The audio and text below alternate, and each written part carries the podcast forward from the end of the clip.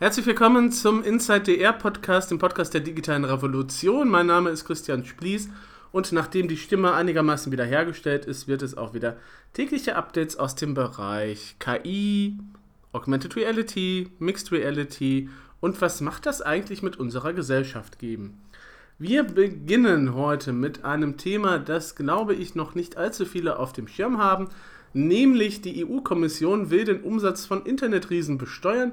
Die Bundesregierung ist ein bisschen skeptisch und äh, da gibt es einen Artikel in der Zeit zu, in der aktuellen, wo vielleicht auch noch mal ein bisschen tiefer in das Thema eingegangen werden wird. Wir schauen uns das noch mal an. Dann ist KI immer gut. Naja, Amazon hat da so seine Erfahrungen mit gemacht. Die haben nämlich vor kurzem mal eine KI komplett vom Netz nehmen müssen, weil da ganz, was ganz besonders schief gelaufen ist. Und sowas von schief. Seid gespannt. Und dann haben wir eine Entwicklung in den USA, die ja mehr oder weniger darauf drängt, halt von den Metropolen wegzuziehen, mehr auf die Länder oder auf die urbaneren Gebiete. Und äh, da gibt es tatsächlich sowas, was sich Next Gen nennt, ein Next Gen Haus. Was das ist und ob das bei uns auch irgendwann mal der Fall sein könnte, dass Architekten sowas planen, das ist eben halt so die Frage, mit der wir uns dann heute auseinandersetzen werden. Schauen wir uns aber erstmal das Thema an, das dazu vorderst vorliegt, nämlich ah, Umsatz von Internetriesen besteuern. Das ist ja immer so, was die Bundesregierung auch schon seit Jahren plant. Wir wissen, dass zum Beispiel äh, die Bundesregierung da schon Probleme hat, irgendwie Amazon zu kriegen oder Ikea zu kriegen oder Starbucks irgendwie auch zu kriegen, dass die annähernd und ordentlich ihre Steuern mal eben so, leisten, wie sie es leisten sollten. Aber ähm, es ist ja eine Tatsache, dass eben halt die ganzen Internetgiganten in Deutschland hohe Gewinne eben halt erwirtschaften, die halt hierzulande kaum versteuert werden.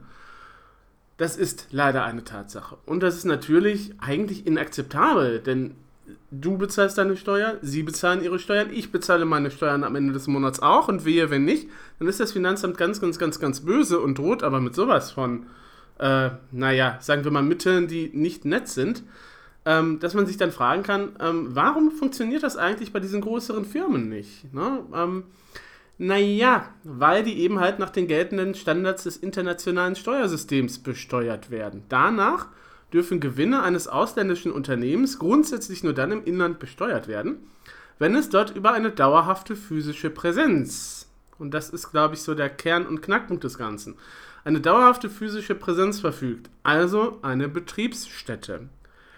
Viele ausländische Internetfirmen können einen Markt aber natürlich auch ohne eine deutsche Niederlassung bedienen. Also Amazon hat zwar hier jede Menge Logistiklager, wo Waren umgeschlagen werden sozusagen, aber Amazon stellt ja in diesem Sinne hier in Deutschland irgendwie nichts her, oder? Ne?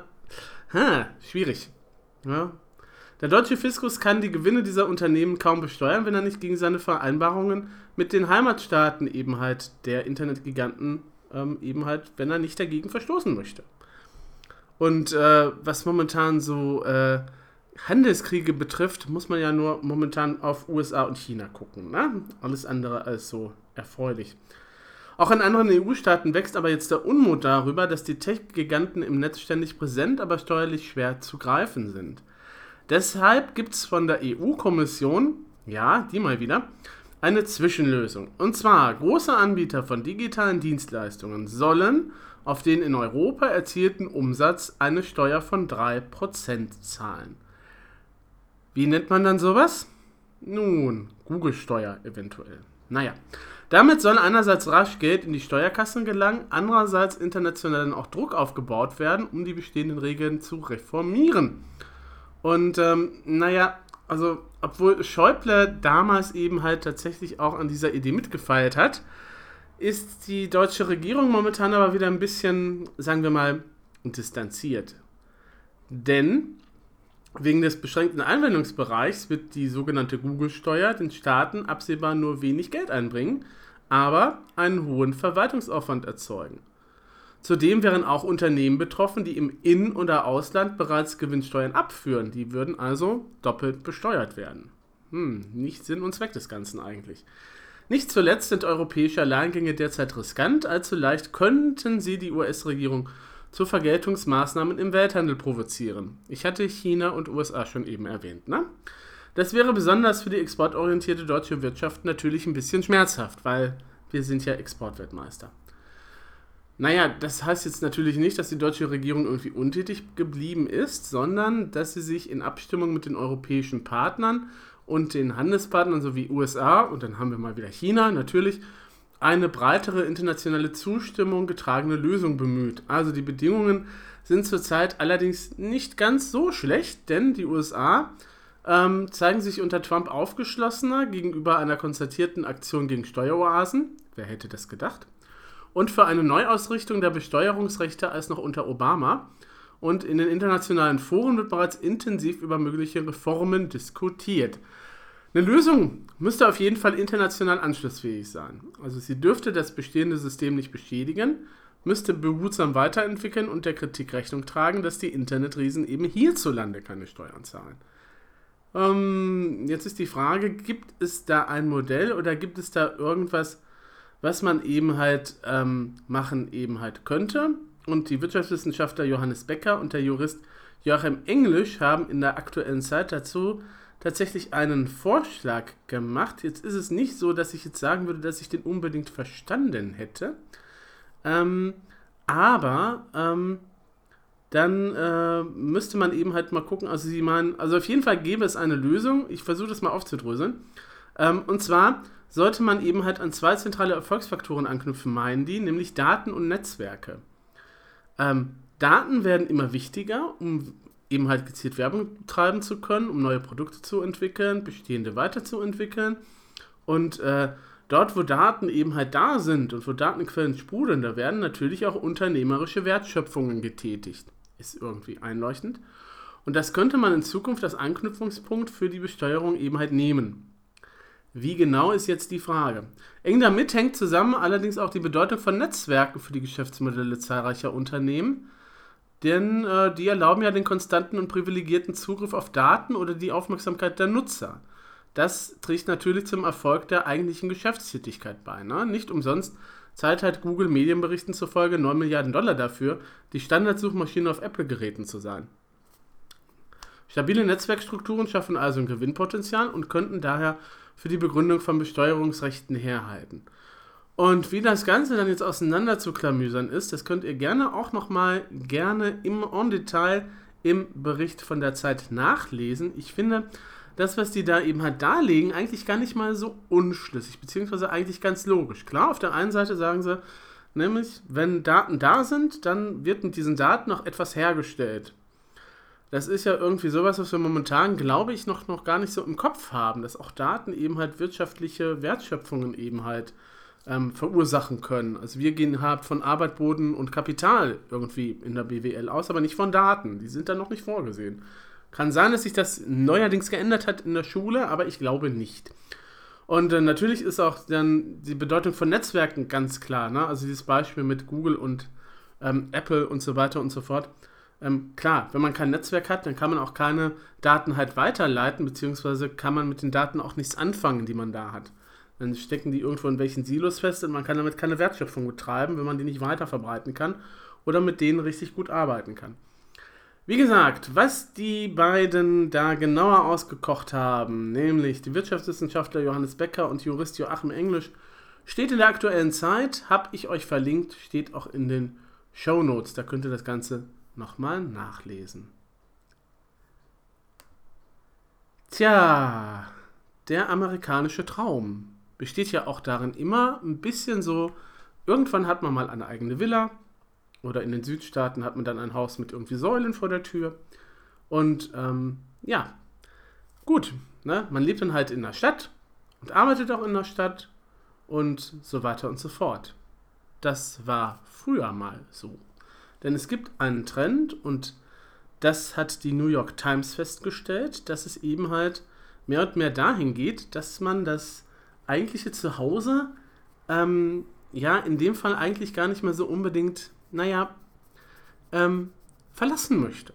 Also wir reden jetzt nicht von Cocooning, wir reden jetzt nicht von Einkuschelungen und sich abschotten und so, aber ähm, Na, also man braucht eben halt ähm, heutzutage eben halt keinen Billardtisch äh, mehr irgendwo unten oder man braucht keine Werkbank mehr unten im Keller, sondern man braucht dann eben halt ähm, Platz eben halt für die Eltern, die dann irgendwann mal wieder dazuziehen, wenn die eben halt alt und krank sind und man sich um die kümmern möchte.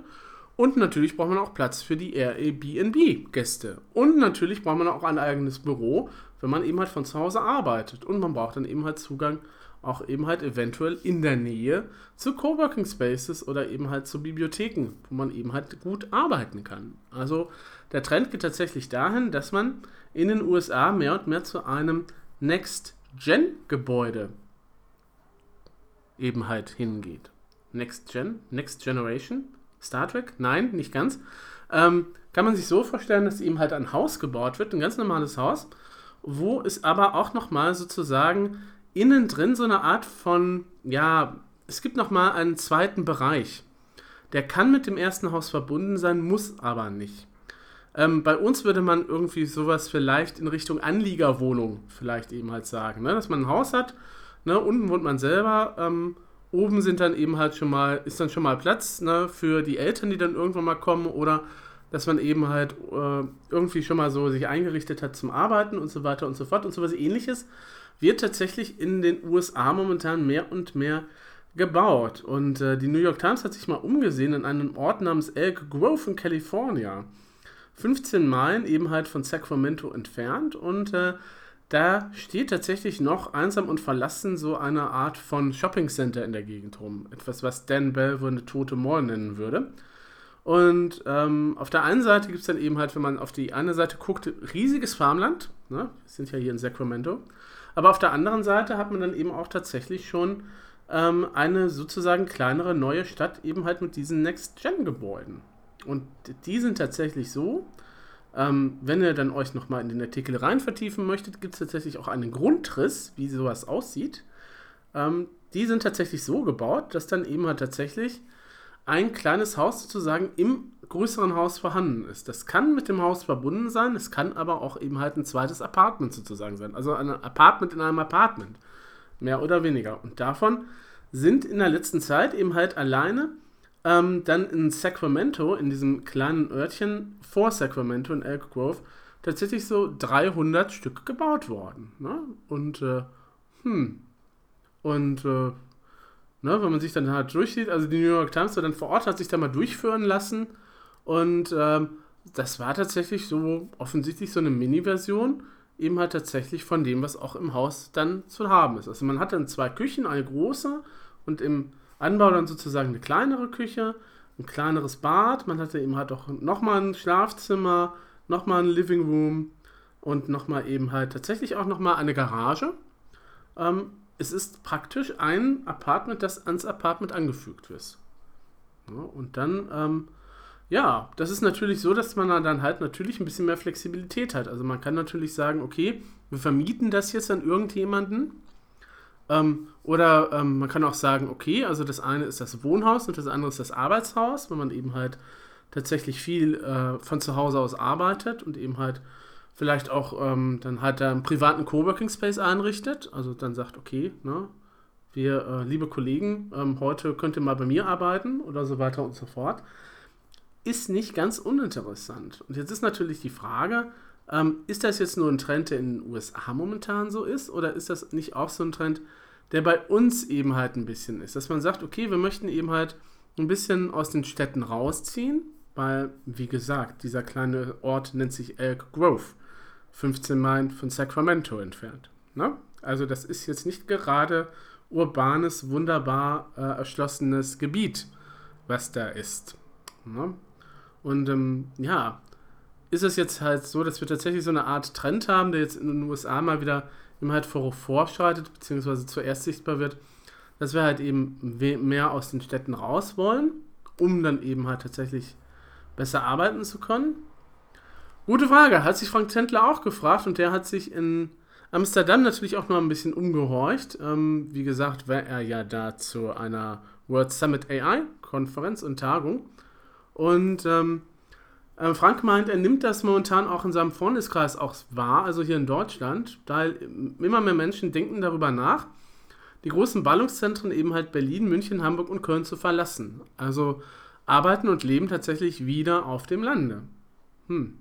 Also das heißt, sie wollen, naja, aber vielleicht nicht so ganz wirklich weit entfernt, sondern sie möchten eben halt so in Reichweite wohnen. Also so, naja, vielleicht so eine Stunde pendeln mit dem Auto oder mit der Bahn ist dann schon okay, aber darüber hinaus könnte es vielleicht schon ein bisschen schwieriger werden. Ne? Na, also sie wollen zusammen mit anderen Leuten etwas außerhalb wohnen und arbeiten. Vor allem natürlich auch wegen der Kinder, die dann eben halt eine gesunde Umwelt eben halt bekommen nicht auf der Straße spielen müssen, sondern vermutlich schön im Dreck. Und Dreck kriegt bekanntlich die Gesundheit an, wissen wir ja alle. Und ähm, ja, ne, eben deswegen dann eben halt sagen, okay, ähm, wir möchten dann eben halt tatsächlich etwas außerhalb wohnen, möchten aber in den Städten unsere Geschäfte abwickeln. Also wir möchten da einkaufen, wir möchten da arbeiten, wir möchten da eben halt auch das äh, an Kultur mitnehmen, was eben halt da vorhanden ist. Ne? Auf dem Land ist es ja nicht immer so dicke mit der Kultur. Behaupte ich jetzt mal so. Ihr könnt mich auch gerne widerlegen. Ähm, dabei kommen sie dann eben auf so einen Wert von ca. 20% der Arbeitszeit, die sie in den Städten verbringen. Und das ist so in Coworking Spaces, Gemeinschaftsbüros oder einfach in Kneipen und öffentlichen Räumlichkeiten, Bibliotheken und Museumscafés. Und wenn ich mir dann angucke, auch in meiner Timeline, wie oft ich jetzt momentan sehe, dass irgendjemand in der Bibliothek arbeitet, und ich muss ja gestehen, das tue ich auch, weil die Bibliothek hat einfach das schnellere WLAN. Ähm, und es ist einfach so schön ruhig. Es gibt da Arbeitsplätze, wo man tatsächlich ganz in Ruhe vor sich hin arbeiten kann. Und ähm, die erledigen dann da ihre Arbeit und ihre Termine und äh, sind, wohnen aber andererseits eben halt nochmal so auf dem Land. Und das ist eben halt ein Trend, bei dem Frank bemerkt, dass der momentan eben halt wächst. In anderen Städten kennt er zumindest Menschen, die darüber nachdenken, eben halt dann aufs Land zu ziehen. Und ähm, dann gibt es natürlich auch noch Familien, die anders wohnen wollen, als das ein Familienhaus es zulässt. Ne? Man braucht, braucht halt Platz zum Arbeiten. Für die alten und die viel älter werdenden Eltern oder zum Vermieten, Zimmer oder die Wohnungen eben halt an Touristen. Ne? Da ist dann dieses Next-Gen-Modell, das dann eben halt in den USA momentan viel gebaut wird, ja tatsächlich dann ideal für. Ne? Weil dann hat man ein Haus im Haus sozusagen, das kann man abtrennen und äh, kann man dann eben halt vermieten. Und äh, ja, momentan scheint das in USA tatsächlich so ein nationaler Stadttrend zu sein und äh, da müssen wir uns nochmal genauer mit beschäftigen, beziehungsweise da müssen wir nochmal ein bisschen so ein Augenmerk drauflegen, was das dann eben halt heißt demnächst. Denn ähm, so mit ÖPNV und äh, Auto und so, das ist natürlich dann schon so eine Sache, ne? Klingt ja e-, erstmal ganz nett, wenn man sagt, okay, ich brauche nur eine Stunde Fahrzeit bis eben halt in die Stadt. Ähm, wobei man dann eben halt vielleicht nochmal ein bisschen was draufschlagen muss, weil bis man einen Parkplatz gefunden hat und so weiter und so fort. Ähm, gut, ne? das Auto ist das Deutschen liebstes Kind, das wird es auch ein bisschen noch bleiben eine Zeit lang. Ähm, da muss man allerdings dann aber auch nochmal gucken, dass man eben halt in der Stadt bzw. in der Region dann eben auch die ÖPNV-Netze ein bisschen besser ausbaut oder eben halt sagt, die Takte eben halt ändert. Wenn man eben halt sagt, okay, es gibt mehr und mehr Leute, die eben halt aufs Land ziehen, vielleicht sind das auch Leute, die ein bisschen ökologisch alternativer denken, die dann eben halt in Wohngemeinschaften oder Hausgenossenschaften eben halt zusammenleben. Gibt ja auch jede Menge davon, ähm, die ja jetzt momentan auch immer neu entstehen und äh, die dann sagen, okay, also ich möchte dann gerne auf das Auto eben halt so weit wie möglich in der Garage lassen oder auch überhaupt kein Auto anschaffen wollen, weil ähm, ich dann eben halt sage, also die Abgaswerte, die so ein Auto eben halt frisst oder auch das, was das da noch da rumhängt, ähm, das kann ich mit meinem Lebensstil jetzt nicht vereinbaren und ich würde dann gerne halt bequem mit Bahn und Bus dann eben halt dann in die Stadt pendeln. Und das ist manchmal gar nicht so einfach. Und vor allem, wenn man, wie jetzt in Duisburg, etliche Baustellen dann auch noch hat, die dann eben halt in der Stadt vorhanden sind, dann kann es schon mal passieren, dass man von dem einen SEV, dem Schienenersatzverkehr, in den anderen Schienenersatzverkehr umsteigt. Und momentan ist ja dann tatsächlich auch noch die Strecke nach Essen gesperrt und Duisburg-Essen, das sind so, naja, dazwischen liegt noch Mülheim, ähm, wenn man halt mit dem RE fährt. Ähm, ist also auch nicht unbedingt so weit weg, aber ne, wäre dann so, ähm, so ungefähr die Strecke, die man vielleicht hinlegen müsste, um dann eben halt zu pendeln. Also, ne, ich bin auch eben halt nach Essen gependelt während einer meiner Arbeitszeiten, meiner aktiven. Und ähm, ja, ist dann eben halt alles eine Frage eben halt, wie das äh, Mobilitätskonzept eben halt der Zukunft aussehen soll. Und ich glaube, darüber machen wir uns momentan weniger Gedanken. Momentan haben wir irgendwie so das elektromobile Auto im Kopf und sagen, das ist total super für die Umwelt. Ähm, vergessen aber andererseits, ähm, dass der Strom dann natürlich auch dann auch ökologisch Einwandfreiheit dann dafür eigentlich erzeugt werden müsste. Und ähm, diese ganzen Erden und diese ganzen Metalle, mit denen die Batterien hergestellt werden, die sind auch nicht unbedingt ökologisch hergestellt worden. Das sollte man auch nochmal bedenken, wenn man sagt, ja, I ist jetzt sozusagen das neue, tolle, ähm, ökologisch-biologische, total super Gedönse. Na, gibt immer zwei Seiten der Medaille. Und selbst eben halt ein elektronisch fahrendes Auto hat halt seine Nachteile. Nur mal so zum Nachdenken. Wie gesagt, also es gibt momentan tatsächlich halt so einen Trend. Ähm, die New York Times hat hatte einen wunderbar längeren Artikel drüber geschrieben. Da könnt ihr euch auch nochmal anschauen, wie dieses Next-Gen-Modell aussieht. Finde ich interessant. Ich glaube, hierzulande würde man sowas, glaube ich, gar nicht bauen. Ich glaube, hierzulande würde man eher tatsächlich so ein Anliegerwohnung eben halt im Kopf haben bei sowas. Ähm, Habe ich euch verlinkt in den Show Notes. Und dann könnt ihr euch auch noch diese wunderbar belebte Grafik dann angucken, die da am Anfang des Artikels zu sehen ist. Hui, Farben. Letztes Thema für heute. Ähm, Amazon hat eine künstliche Intelligenz gekillt. Jawohl, haben sie gemacht. Und zwar war das eine künstliche Intelligenz, die eben halt ein bisschen dabei helfen sollte, in Zukunft Mitarbeiter für Amazon zu requirieren. Also, was hat man gemacht? Man hat diese AI entwickelt, diese künstliche Intelligenz eben halt gemacht und äh, hat da auch Jahre dran gearbeitet, um halt dieses System äh, für den äh, Bewerbungsprozess eben halt fertig zu schalten und scharf zu machen und zu gucken, dass da alles auch so sein soll, wie es sollte. Die Idee war, dass wenn man dann eben halt diese AI fertig hat, dass die einfach eben halt nach den, ähm, ja, nach den, äh, ja, ah, Lebensläufen, so ist es auf Deutsch, dass die eben halt die Lebensläufe durchsehen sollen und eben halt nach den Lebensläufen eben halt dann die Top-Kandidaten eben halt ermitteln sollen. Und ähm, dazu hat man dann eben halt so das, was man innerhalb von zehn Jahren bei Amazon gemacht hat, also diese ganzen Daten, die innerhalb von zehn Jahren beim äh, Einstellungsverfahren eben halt erhoben worden sind und was da eben halt rausgekommen ist, hat man halt in diese KI reingegeben und die dann gefüttert und hat sie dann eben halt äh, gestartet. Tja, das Ganze ging in die Hose. Und zwar sehr in die Hose. Und ähm, das liegt daran natürlich, dass die Tech-Industrie bis heute auch noch sehr männerdominiert ist und ähm, nun ja, die meisten Bewerbungen kamen dann halt von Männern für die Jobs bei Amazon. Was hat das System jetzt geschlossen? Das System hat, also die KI, hat dann halt gesagt, okay, ähm, wir brauchen überhaupt keine Frauen einzustellen, weil Frauen für diesen Job nicht die benötigten Fähigkeiten mitbringen. Hm. Und ähm, Ne? Das ist natürlich sowas, wo man dann erstmal erstmal ein bisschen stutzen muss, aber wo man dann halt sagen muss, ja, natürlich, ne? Tech-Industry ist tatsächlich männerdominiert. Und wenn äh, eben halt überwiegend äh, das gemacht worden ist, was bei Amazon gemacht worden ist, bewusst oder unbewusst jetzt von dem einzelnen äh, Human Resources Mitarbeiter, dass dann eben halt gesagt hat, okay, ja gut, na, Frau, Mann, na, ich nehme lieber besser einen Mann, weil der ist besser ausgestattet und so weiter und so fort.